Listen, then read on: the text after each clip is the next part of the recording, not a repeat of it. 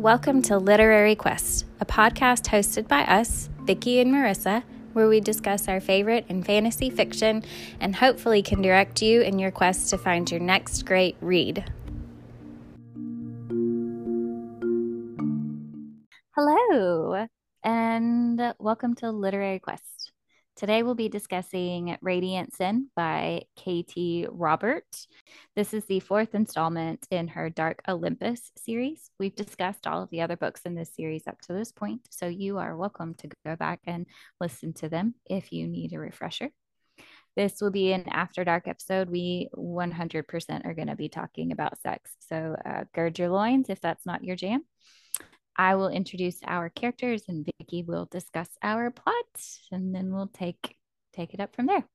So just as a reminder, the three leadership roles in this world, Poseidon, Zeus, and Hades, they're all familial titles that are inherited within families, but the rest of the roles of the Greek pantheon are competed for or named by the predecessor or inherited or given based on some other ritual ritual, and each role serves like a form of governance within Olympus. So we have Cassandra, who is our female main character. She's worked as Apollo's administrative assistant for the last five years and spent most of that time trying not to want to have sex with her boss. She is very perceptive about other people's behavior, is unafraid to step on people's toes, and is prickly most of the time since her parents were assassinated by the former Zeus for attempting to kill one of the 13 and usurp their role.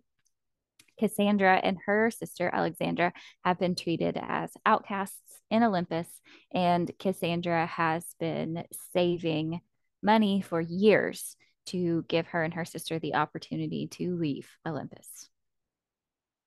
Apollo, is essentially the spy master of Olympus. He has a team of spies that collect information, which he uses to keep Olympus safe from those who would seek to undermine the rulership of Zeus or any of the other 13, or just destabilize the city. He has spent most of the last five years trying not to want to have sex with his administrative assistant, Cassandra, he is super kind and thoughtful about not abusing his position of power, especially with Cassandra.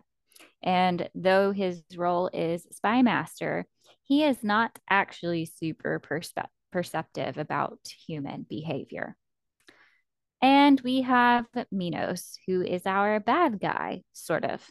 He is a mysterious outsider who managed to get two of his adopted children placed in the Ares trials in the last book and has requested and been given citizenship in Olympus in exchange for potential information about the outside world and suspected threats to the barrier that protects Olympus. But the information that he has provided is scant. His kids are Theseus and the Minotaur, the two uh, people from outside who competed in the Ares trials in the last book, as well as Ariadne, Pandora, and Icarus. This book is set in Olympus, a city surrounded by a magical barrier that generally keeps the rest of the world out and all of the residents of Olympus in.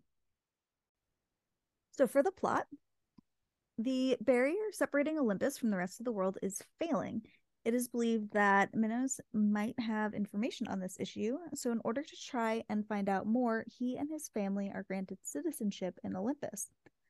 He moves into Hermes' old house and invites several of the 13 to attend and to bring a plus one. He is having a week long party. This provides the perfect chance for Apollo, who's essentially the spy master for the 13, to try and figure out what is going on. However, he needs a plus one and wants his exec- executive assistant, Cassandra, to join him. Cassandra has been working for him for five years. She is saving to get herself and her younger sister out of Olympus. Her parents were killed by the 13 after they attempted to kill a member of the 13 and take their place. This led to the whole family line having a black mark and made life difficult for Cassandra. When she is presented with the opportunity to make $1.4 million and get safe passage out of Olympus, she can't say no. She agrees to go with Apollo to Min- Minos' party and pretends to be his girlfriend. She will help him figure out what he is up to. When they arrive for the party, Minos announces that there will be parlor games. It appears he is trying to marry his children, Icarus and Ariadne, off to one of the 13. Cassandra and Apollo are suspicious, though, and don't believe that an arranged marriage is his only goal. Soon, strange things start to happen while they're there. Several of the plus ones disappear. The Minotaur attempts to isolate Cassandra. Theseus is there. Ariadne seems to be against her father. Pan almost gets murdered, and Hermes is acting suspiciously. Will Apollo and Cassandra give in to their attraction? Will they discover the true plot? Or will Cassandra be the next plus one to disappear? Spoilers ahead. I loved this story. Me too. It felt like I was reading Clue. Have you seen the movie Clue? Yes, exactly. That was my first thought too. Yes, cinematic masterpiece. Flames, flames on the side, on the side of my face. yes, exactly. I yes, I was like, this is a murder mystery. I am reading Clue. That was exactly the vibe I got from this. Yes, I loved it. It I was so fun. It was a lot of fun. It was a great read. I really enjoyed it a lot. Um, yeah, I so back in the day, uh, before I started reading monster porn and fantasy, I read a lot of murder mysteries. It's been a long time since I picked up a murder mystery, um, but I used to love them. So it was fun to get like a combination fantasy smut uh, murder mystery in the same, all in the same go. All wrapped up in a nice package. Yes. Yep. Yes. Yeah. Yeah. I, I had a lot of fun reading this book. Mm-hmm. Same. It it was interesting because so some of the reviews had mentioned that like there's a lot of filler in this book and it like the book itself didn't move the plot of the story along that much. And I kind of get why they would say that, but since it's written as a murder mystery, like that's the whole point. You know, you build up all of this yeah. suspense. Yeah. And then you have this big reveal. I I just really liked it though. I did too. I agree. It, it's supposed to build anticipation. Like that's mm-hmm. there's supposed to be some red herrings and, and some uh tricky things that happen in the story and I feel like she did that well.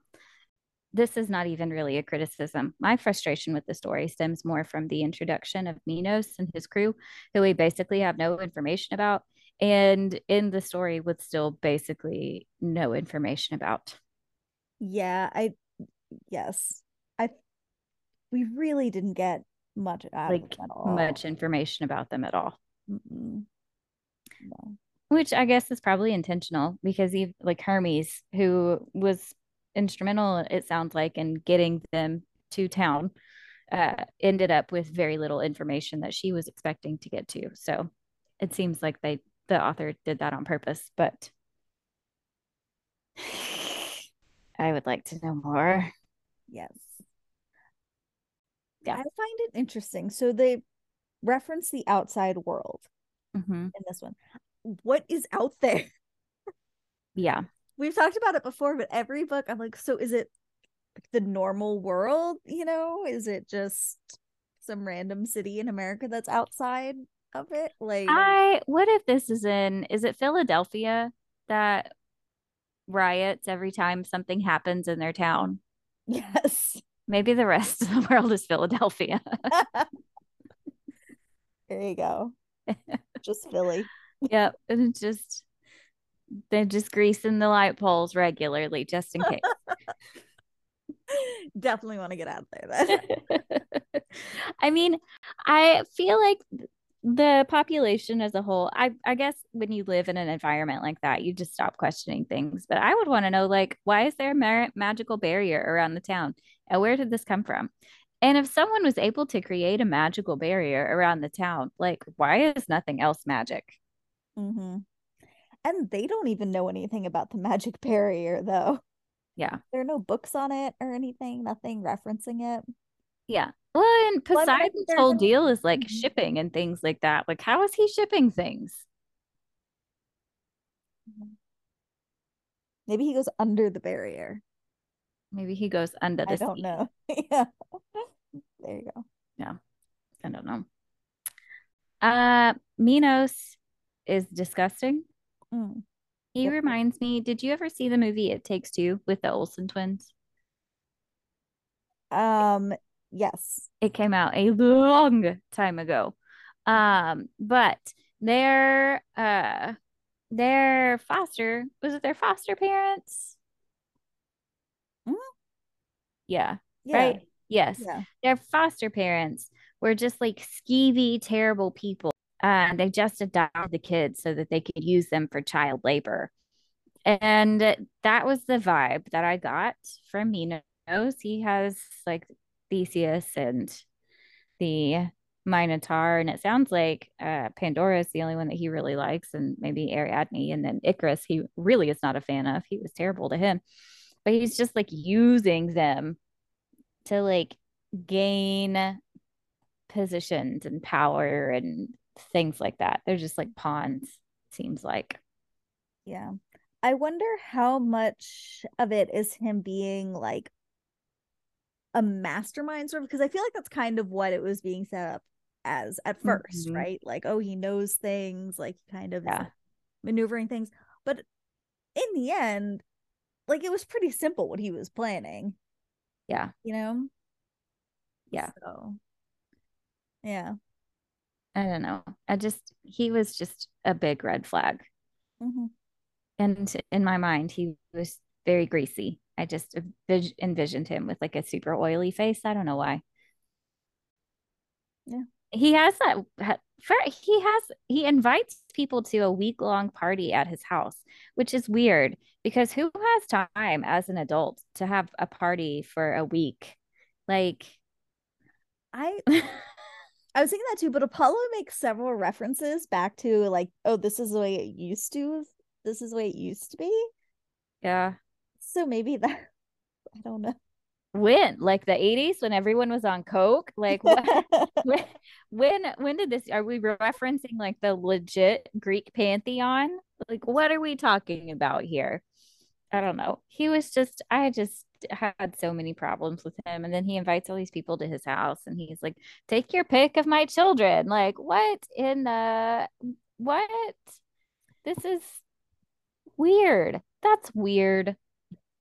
That's a weird thing to say It is a weird thing to say. everybody else should have had their red flag meters going off. Like this guy is weird, but they're all, and it's like a silent, I don't know. Just in my mind, I'm picturing like a, a silent dick measuring contest where they're all like, Yeah, I know this is weird. And I know that you know that this is weird, but I'm not going to say anything about it being weird because I don't want you to know that I know that this is weird. it did feel like that. Right. like Mhm. nobody's cool. He's this this middle like middle to older aged man trying to hawk his kids at a week long party, having people play hide and go seek in his house. Like that's that is not I've never been to a party like that. Okay. I love it though. I love the parlor games and stuff. That sounds like so much fun. I just I would not be down for any. I mean, maybe the hedge thing, right? Mm-hmm. Maybe. Yes. But like hide and seek in a person in a house as a grown up, And I I just snooping. I mean, they do go snooping, and I mean, like, yeah, I I was them. you. if it was like if I was in some like rich person's house like this, like what they described, and it used to be her, I'm going snooping and I'm looking for secret passages and stuff. Like, yes, I will go play hide and seek. Yeah, I could see that. I mean, I after the first person got hurt, I think I would just be, or after the prize was one of his children, that's not a prize. I'm sorry. I want money No. or diamonds or I don't know, like a cheese subscription or something. I don't want your kid. I know. That's not a prize. Somebody needs some help. I know. I I agree. Like with the hide and seek, like it was That's like oh, human trafficking. it was uh, whoever you know lasts the longest gets a date with it was Icarus, right? Yeah. I think yeah. I was Yeah. like, like, mm, I would definitely wa- not want to be the last person found, but No. second to the last after I've you know done all my snooping. Yeah. Found at least one secret passageway. Yeah. That's what gave it the really clue vibe too. Yes. Well, knowing that Hermes is so sneaky and that there would be secret passages because it's her, it was her house.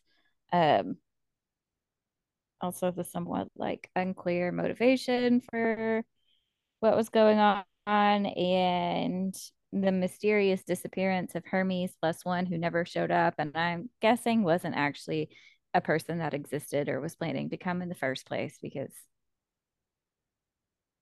why would Hermes bring a guest to a party that someone was supposed to be murdered at? So, yeah. Mhm. What did you think of Apollo? Oh, he was such a sweetheart. Yeah. Compared to for we've seen other representations of Apollo, and he's normally Yeah. like, he's not the best. I mean, he's not Zeus, but he is normally like super arrogant, you know, and like, oh yes, everybody will love me. Actually, when I started this, I couldn't I got um the Touch of Darkness book switched up in my head. Mhm. So I was like, oh, he just like, you know, kicked Cassandra off of his like team. I had the same thought. Yeah. So I I, was, yeah, I get it. Mhm. Yeah. So I was ready to go in there and be like, ah, Apollo's a jerk. And then he's like the nicest like of the He's 13. like, yeah, one of the nicest male main characters in this series we've seen, I think. yeah. He's really sweet and he's so concerned with Cassandra. He's like really nervous that he's like using like this power dynamic to take advantage of her. Mm. Gosh. Yes.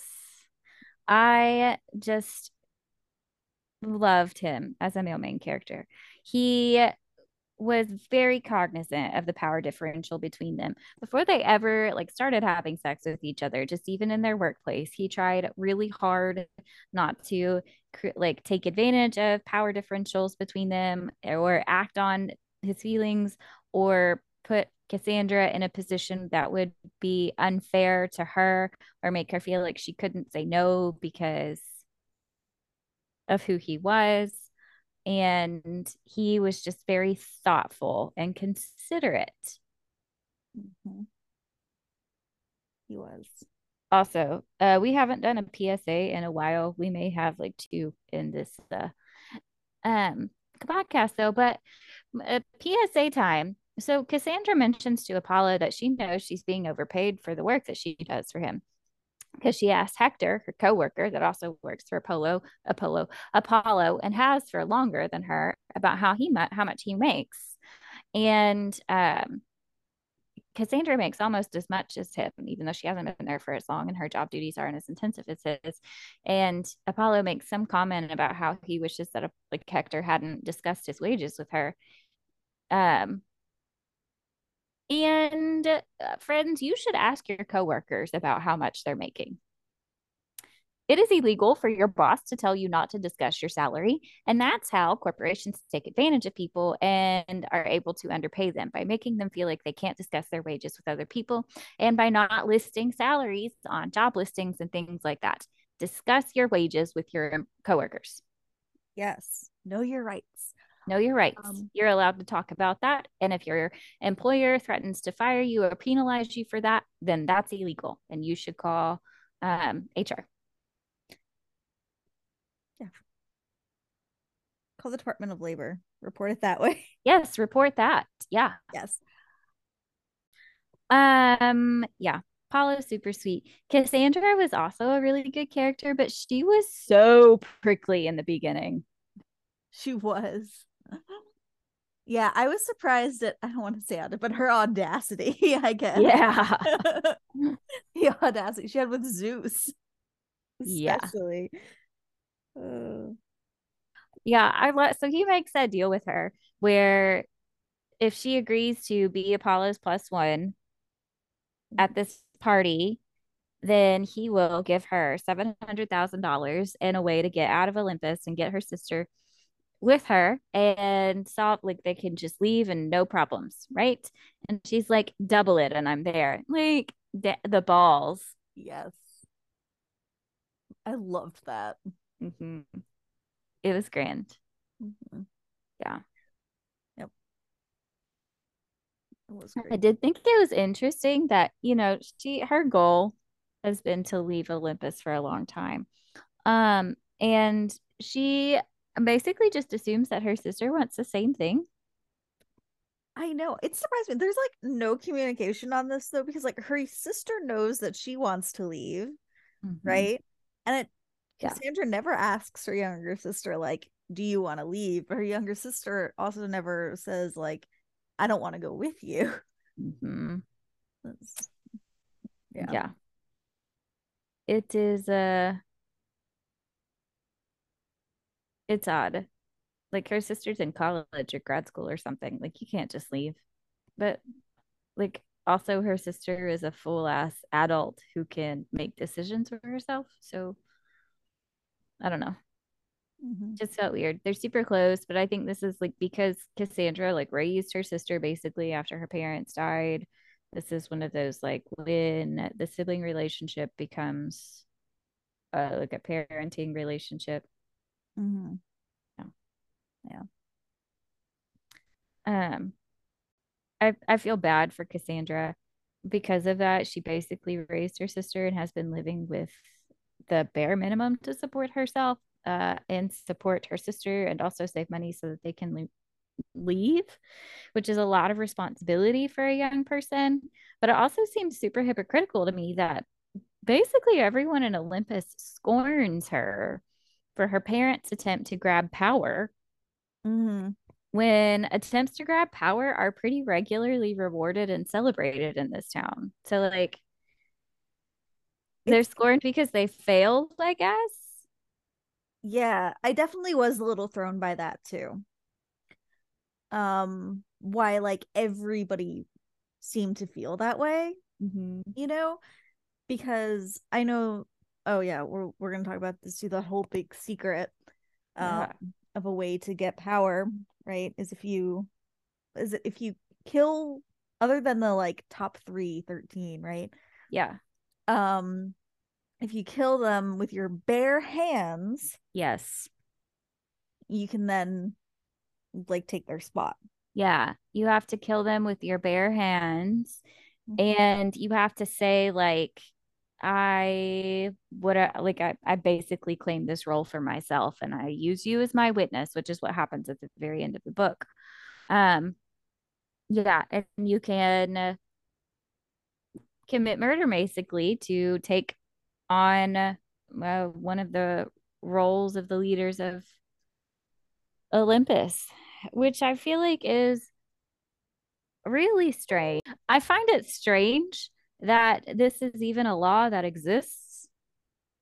I know who came Like- up with this. I need a history on this place. I really do because what a bizarre law and like or loophole or whatever to have. Yes. At what point in the Constitution writing were they like, mm, yep, let's let's put this random little power grab loophole in here just in case these folks get a little too big for their britches, maybe. And oh, but not tell anyone. We keep it a secret. But not because some people know about it. Mhm. But if everybody knows about it, it'll be chaos. But we'll put it in anyway. It's fine. It's fine. what? I really think whoever did it was probably just like trying to like mind fuck with everyone, you know. Be like, ha this This'll will throw 'em." hilarious. yeah, exactly. yeah, a, uh, it's uh it's an interesting rule. Yeah. That's for sure. I'm surprised they managed to keep it a secret for so long. I am too. But- Yeah. Um yeah, I don't know. I just think it seems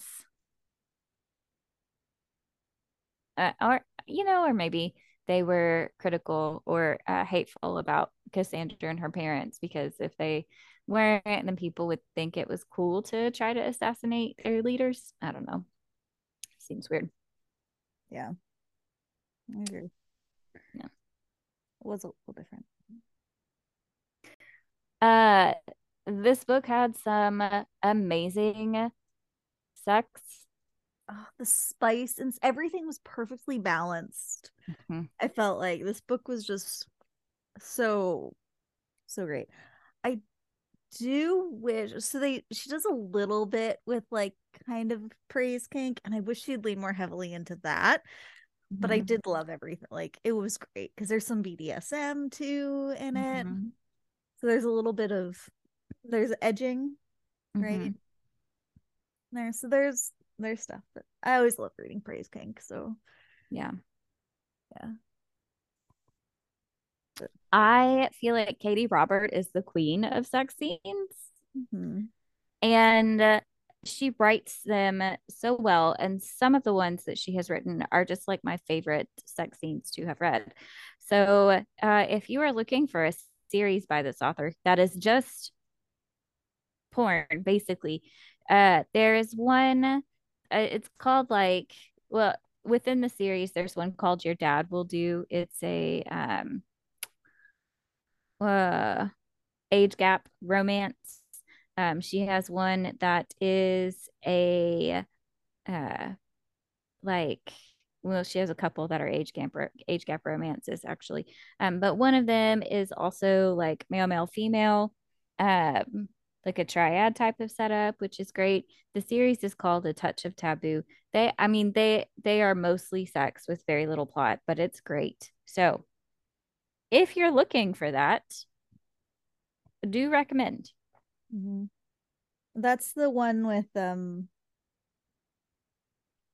there's like a snake on the cover. Right? Oh no, that's another series that is also mostly porn with a little bit of stories. Oh, it's a different series? Okay. Yeah, that's a different series. And that series is uh oh, I can't remember what it's called, but it's something about uh villains. So she has one that she has written about or a series that she has written about Disney villains. She's reimagined the stories. Um and there is a triad in one of those. It is uh I want to say called Gaston maybe. Let's see. The first book in that series is called Desperate. Oh no, yeah. That that book is called The uh, Beast. This series is the Wicked Villains. Hmm. It is much darker. Like way way darker. And I think it takes place in a sex club. Parts of it do. But it is it is also very good. I read one of them. It was a while ago, so I don't really I don't remember much about it. But yes, I it was it was three people. It was a triad. Oh, it might have been the Beast then. Yeah. Well, I say that. Uh, there are m- multiple books that have group sex. So uh, I don't know. The point is, this author is spectacular at writing sex. And so if, if you want sex with Disney villains, uh, you might look up the Wicked Villains series.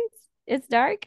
If you want um, sex with like a little bit of romance and not super dark, the Touch of Taboo series is also really great. Like she's just you just if you want uh like a double dicked dragon book.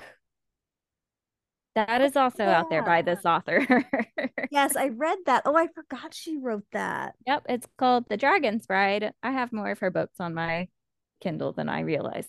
Uh, but that series is the Deal with the Demon series. So I think I've read all of those. There yeah, like two or three out. There was the dragon one. I think there's four. There's the dragon one, there's a kraken, there's a succubus, there's a demon, there's a um I feel like there's one. Is there a gargoyle? Yeah, there's a gargoyle. I am behind on those then. there's a lot to choose from. uh yeah, so many options to be had out there for this author. Um yeah. the sex scenes that she wrote in this book were a delight. Mm-hmm. I so the first scene that we hit is like a semi-public sex scene, and I love scenes like that because that type of thing would stress me out in real life. Like I would not be into it most likely, but I love to read about them. Mm-hmm. And so we actually have a couple of scenes like that in the story. And the first one is like that. But what I also love is that almost immediately, like before they get anything going, um, they establish a safe word.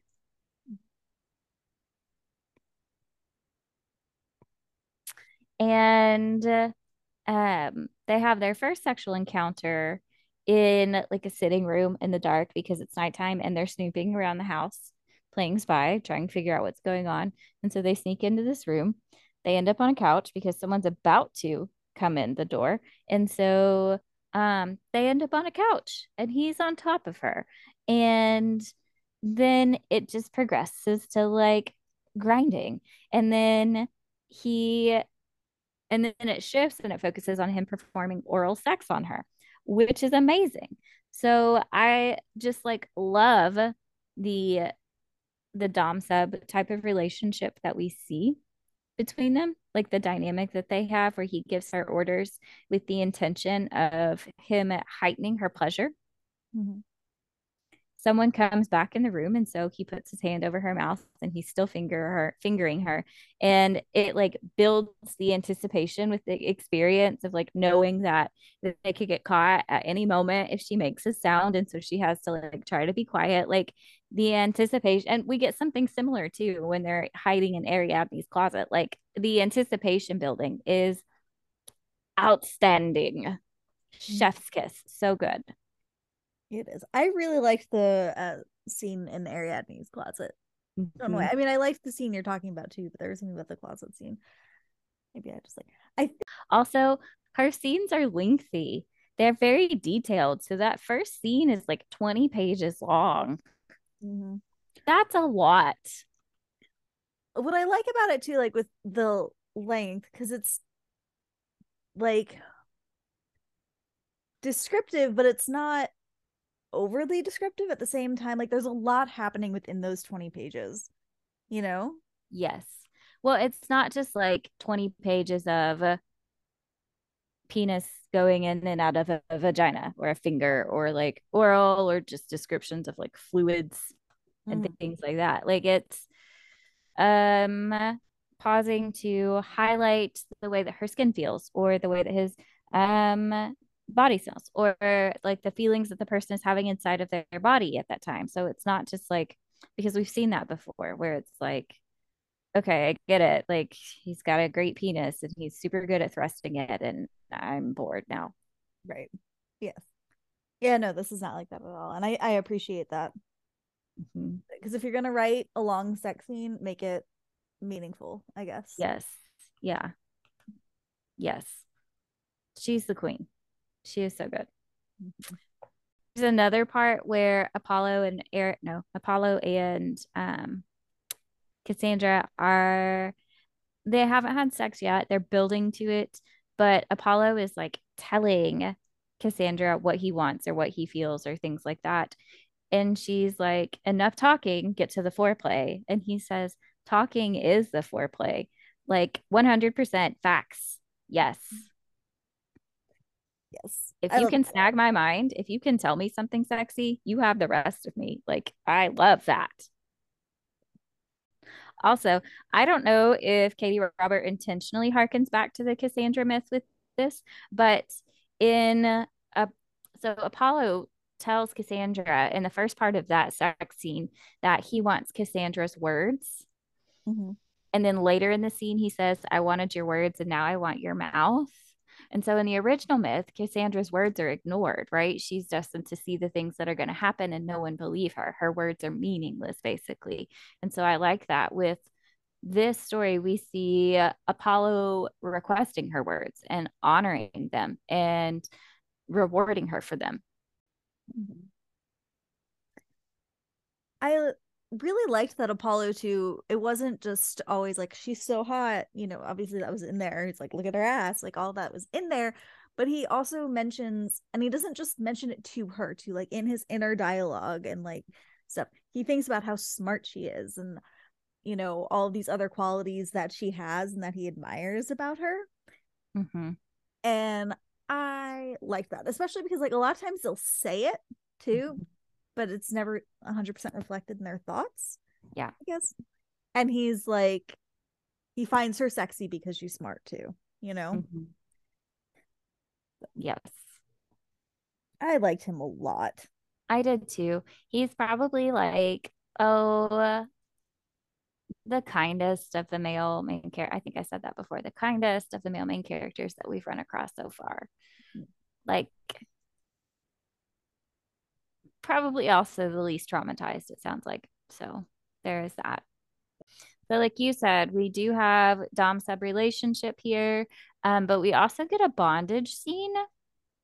And I liked that a lot too, because I sometimes we get bondage in some of these stories, but they incorporate shibari in this one, and I don't feel like we see that super often. We do not. And you've mentioned it before, and I thought of you when I read that part, and I was like, "Oh, this is what Marissa's talking about." Yeah, yeah, it's beautiful. Like the, I think the way that they are able to tie knots and form different types of um, harnesses and things like that is gorgeous and so complex, and so we get some some of that in this story. Um, and like not, not that other forms of bondage are not also great. Like handcuffs are fine. All of that that stuff is fine. Um, but I do think Shibari is really beautiful and doesn't get a lot of mention in in stories like this. So mm-hmm. it's nice. I also really like when Cassandra says to Apollo, "We didn't even do anything particularly kinky," and Cassan- and Apollo says, "Cassandra, you know better. He uh, kink isn't defined so acutely," which I really like because uh, people think that you have to like be a freak to enjoy kink, right? When people think of kink, they think it's like fucking pickle jars and doing like weird, like, not that, I mean, if you want to do that, like, you do you, right? But like, people think that when you talk about kink, you're talking about like wild sex. And kink does not, it can't be that. Kink can be a whole spectrum of things. It can be spanking, which is super mainstream and really popular, right? Or hair pulling, or holding people's wrists, or sometimes breath play. Like it doesn't have to be, or like handcuffs. I feel like that's really popular. You see fuzzy handcuffs everywhere, right? Like stuff that a lot of people do is kink. So, were you able to guess what was going to happen in this at all? No. I was not. I tried and then I wasn't sure where the story was going to go. So I gave up and read ahead. okay. I did not read ahead. Good for I, you. I did not get, if I read ahead, I'm never gonna like I'll just be like, ah, I know what happened now. Um, I I you know it loses all the suspense for me, I guess. I don't know. Oh, I, I don't mind that. if I know the ending, then what I don't know. Anyway, doesn't matter. So um I was trying to like figure out what was going on, right? Like mm-hmm. like okay, mm-hmm. maybe there are some clues into like what's going to happen based just on the character names, right? Mm-hmm. So I did like this whole thing into Minos. He used to be like, I think he was like the king of Crete, you know, and all of this other stuff. And it had his whole family lineage, all, you know. Mm-hmm. And I was like trying to piece things together. And I got to the end and I was like, nah, that was, I was wrong. yeah. So I did, I did, I was like, hmm, suspicious. Yeah. But otherwise- I, Hermes is really mysterious. Like, she says that she's trying to protect Olympus, but I would totally be unsurprised if she just burned it all down. Yep. I would be amused with that. Yeah. I mean, she gives off the chaos vibes. She does. She's all up in everybody's business. And yeah, I wouldn't be surprised if she just let Olympus cave in on itself. Mm-hmm. I also want to know so she's the wood that helps Minos arrange this whole week long party thing. And she's the one that lets Minos use her house. And she's the one that helps get him see citizenship. And Hermes is the one that kind of orchestrates all of this stuff. Even the like arrangement to allow one of Minos's children to kill one of the 13. And she wants to know who his benefactor is. That's part of why she makes this arrangement. It's an exchange for inter- information. And Cassandra, I feel like at one point says that Hermes has her own agenda, but what is that? I don't know. I mean, she must have. So it is clear that his benefactor is a woman. Yes. Right. So yeah. maybe there's some history there or something. I don't. Yeah. That's really because I don't. Mm, we just don't know enough about Hermes to really. I feel like make too much speculation. Yeah. On it. I feel like Hermes has got some type of investment in whoever his benefactor is and not just because of olympus like it feels more personal than oh, that yeah to me definitely mm-hmm. yeah. definitely yeah i was wondering if she was going to if Katee robert was going to work anything in regarding cassandra's myth. And when she finally did i felt so validated when she she does it really specifically twice. So after pan gets injured and cassandra is telling everyone that they're nuts for sticking around at this party and that it's a like a big deal that someone is you know almost murdered via blunt force trauma and they should probably just go home and everyone ignores her or is really rude and awful to her. Uh, but Apollo, that they stick around weirdly. And then it happens again when Hermes meets up with her after Cassandra's been spying on Hermes and Minos and their secret meeting. And she finds out that their plan is to kill one of the 13. Hermes says, No one's going to believe you except Apollo. And even then, it's going to be too late. Mm-hmm. Yes, and that yeah, her sto- her myth was always one of the saddest ones to me. Yeah, because she's trying to help, like nobody will believe her. Mm-hmm. And then I feel like doesn't she get like thrown from a tower or something? How does this end? Yeah, I feel like she does not. Nobody there's is there a single being in Greek mythology that has a happy ending? Maybe. Let's see. Mm. Um, I just it was sad, and I kind of feel like I don't know. I hate not being believed with things. There's yeah. something about it that drives me crazy. So she always just like eh, she was just her myth always got to me. Um. Yeah. Oh, but okay, back to the whole like warning and nobody listening. So she warns it's Hephaestus, right? Mm-hmm. And he has this whole thing like, we're the 13, we're invincible, basically. I just wanted to punch him in the face. Yeah. Terrible. It's terrible. Yeah. Nobody's invincible in Olympus. Mm-mm. Nope.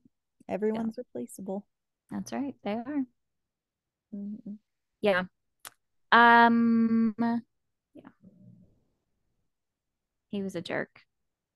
Artemis was also a jerk. Mm-hmm. Which yeah. made me kind of sad because Artemis is always kind of one of the cool goddesses. Oh well, yeah, but you know this isn't really like Greek mythology, so. No, I know. yeah.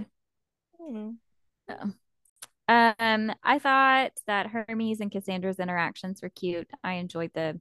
They obviously still care about each other and have feelings for each other, and they dated each other before. Hermes wants Cassandra to be safe. Uh, I feel like, based on what we know about their relationship, it's pretty obvious that they weren't going to be the people who like shared their deepest, darkest secrets with each other. Uh, but Hermes is still concerned about Cassandra's well being, and she strongly encourages Cassandra to go home. Mm-hmm. And then she later supplies Apollo with the golden rope that he uses to tie Cassandra up. So Mhm. they're cute. They're really cute. Um, so in this week of uh partying, Apollo and Cassandra obviously decide because Cassandra is planning to leave that they can put their uh, employer employee relationship to the side and just have all the sex that they want. And obviously, they've both been resisting their feelings for each other for like the last four years. And so now that they've finally gotten together, Apollo experiences some jealousy regarding Hermes and Cassandra. And it's just like a really short blip. And that's it. And I like how he experiences it like that, like it's a blip and just kind of moves on. Uh jealousy is a normal emotion. Like we don't have to frame it in terms of a good emotion or a bad emotion. Like jealousy is emotion and, and like a normal emotion. And I feel like our culture villainizes people a lot when they experience emotion like that, when they experience jealousy. Like, oh, jealousy is bad. You shouldn't be jealous. And Yeah. I mean, in excess, like with most of the quote negative emotions, there's potential for harm that can come out of that, but it it doesn't always turn into that. And sometimes it can be a segue to a conversation that you may need to have about boundaries in a relationship or the security that a person feels in a relationship or perceptions of um like how you perceive your partner within the relationship because sometimes jealousy will stem from a feeling of like ownership over your partner and you don't own your partner. Right? We don't own other people. And so there's potential for harm but it doesn't have to have a negative impact on relationships and sometimes it can be a point for good conversation. I'm in um bunch of like am I the asshole groups, right? Or is this relationship exhausting? So it's um on Facebook. And so many times people will post, they'll be like, my significant other has this friend that they're really close to, you know, and like I have feelings about it and I don't know, like, am I overreacting or whatever? And everyone's always like jumps on them immediately, it's like, well, your insecurity is yours to deal with, like blah blah blah blah, right? Mhm. Which I mean, yeah, but at the same time, I feel like they just get jumped on like immediately. And then I also remember there were there was one where the person came back, edited it, and was like, "Well, he was cheating on me with that friend." So yeah yeah i mean sometimes those feelings aren't always unfounded right um and jealousy doesn't have to be a thing that like it can exist like a blip you can say hey i'm feeling some things in this emotion and then you can have a conversation okay like is this something that you need to be supported through? Mhm. right? Yeah.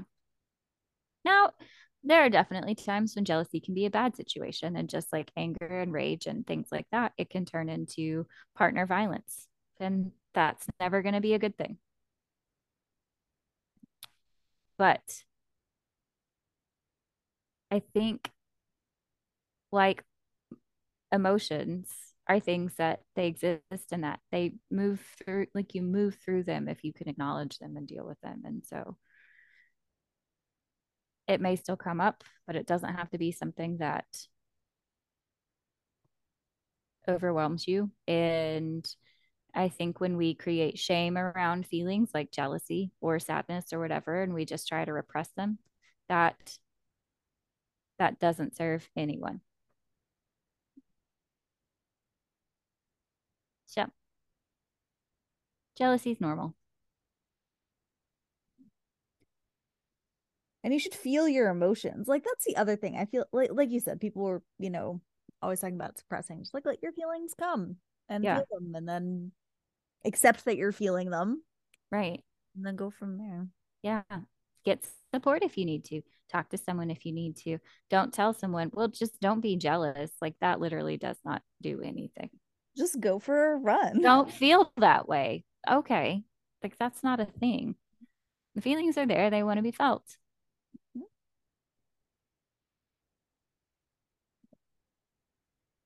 And sometimes that means doing work on yourself. If it is a situation like that where it's like they have a friend and I have feelings about the amount of time that they spend with them, well, is that a you thing that you need to address? Sometimes it is. But a lot of times a conversation about it can go a long way to clear things up. So, Mm-hmm. yeah. All right. There's my side piece on jealousy. There's a lot of representation in all of Katee Roberts' books, including this one. I love that. I really like that um Dionysus is asexual. Mhm. Yeah. We have that. We have lots of characters that are bi. We also have like size representation. We have several people of color who are part of our character list. It is just lots of representation overall. Yeah.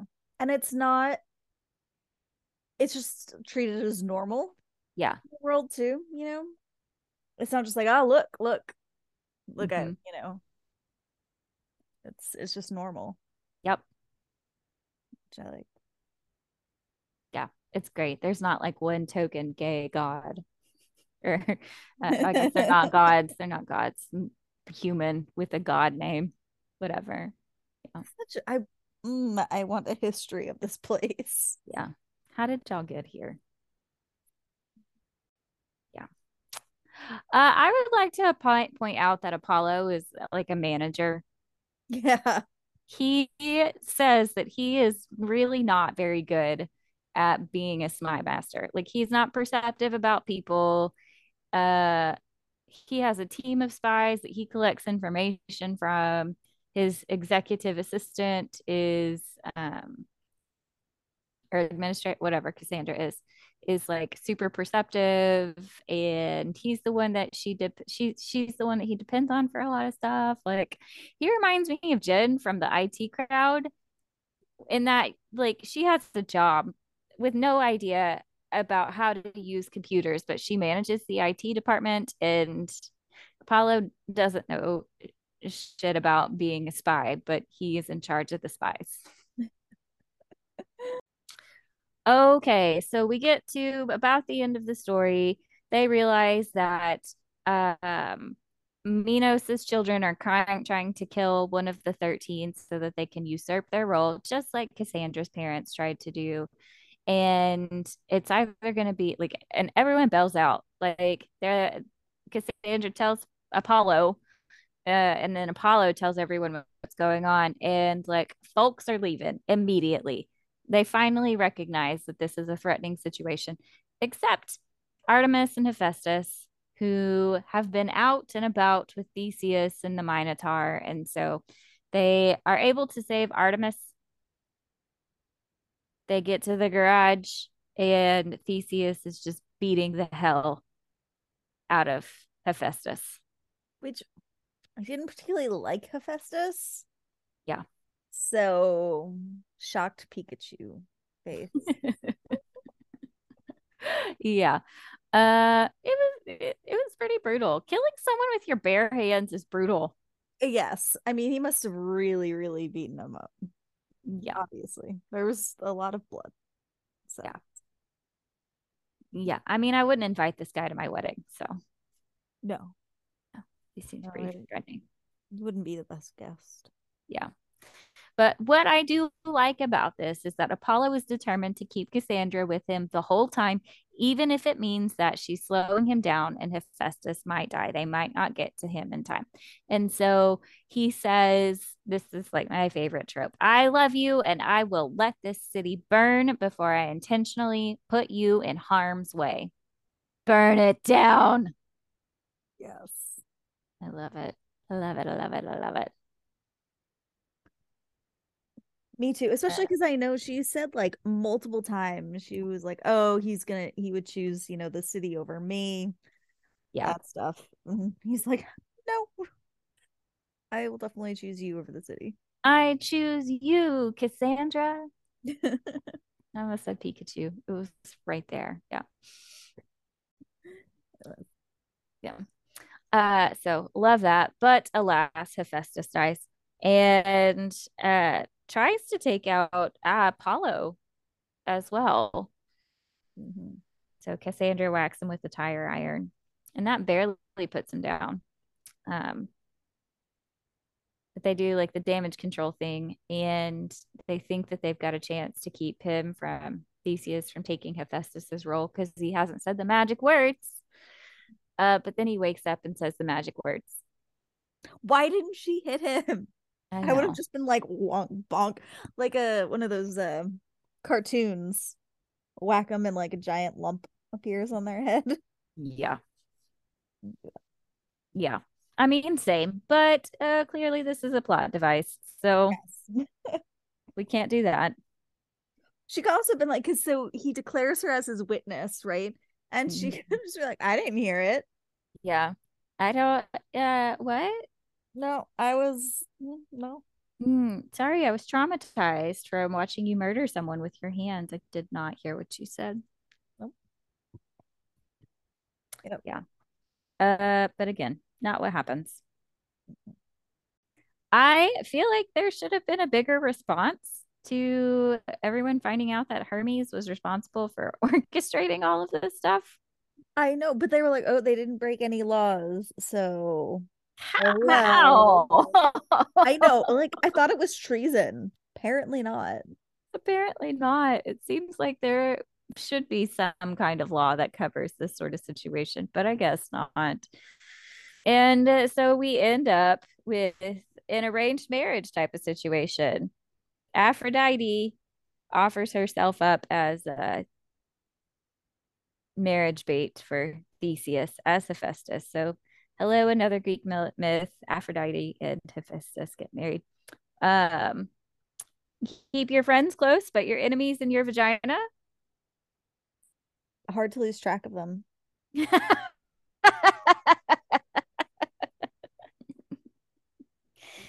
yeah. Oh. So I guess we'll see where that story goes. Yes. I think it comes out near the end of the year. yeah. So Happily ever after with Apollo and Cassandra. I bet they're gonna have like 20 kids. Apollo would be a good dad. He would be a great dad. Mm. Yeah, he would be. Yes. Cassandra would be that prickly mom. Yep. If you mess around with her kids at the soccer fields, she's gonna key your car. That's that's Cassandra. Well. Yeah. Alrighty. Any quotes you want to share that you liked from the story? Um, yeah, so I had one. So this was when Apollo's saying something to Cassandra, and he's all like, I'm definitely not forcing you, right? You know, like just checking in with her about everything. And she says, The only power you have over me is what I choose to give you. Love that. Yeah, that's a good one. Did you have a quote? No, I've said like five of them. Yeah, that's true. You did. Yeah. Alrighty. Well, then that wraps up A Radiant Sin by Katee Roberts. Next time, we'll be talking about Dark Lover by J.R. Ward. This is a little bit of a throwback in terms of story. These these stories are a little bit older, I think. Uh, but Okay. there's like a billion of them. There's 21, I think. All righty, Well, that wraps up for this week. Uh, join us next time.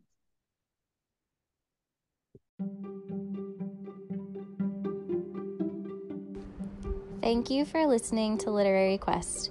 We hope you enjoyed our episode. If you'd like to follow us on social media, we can be found at Literary Quest Podcast on Instagram or Facebook.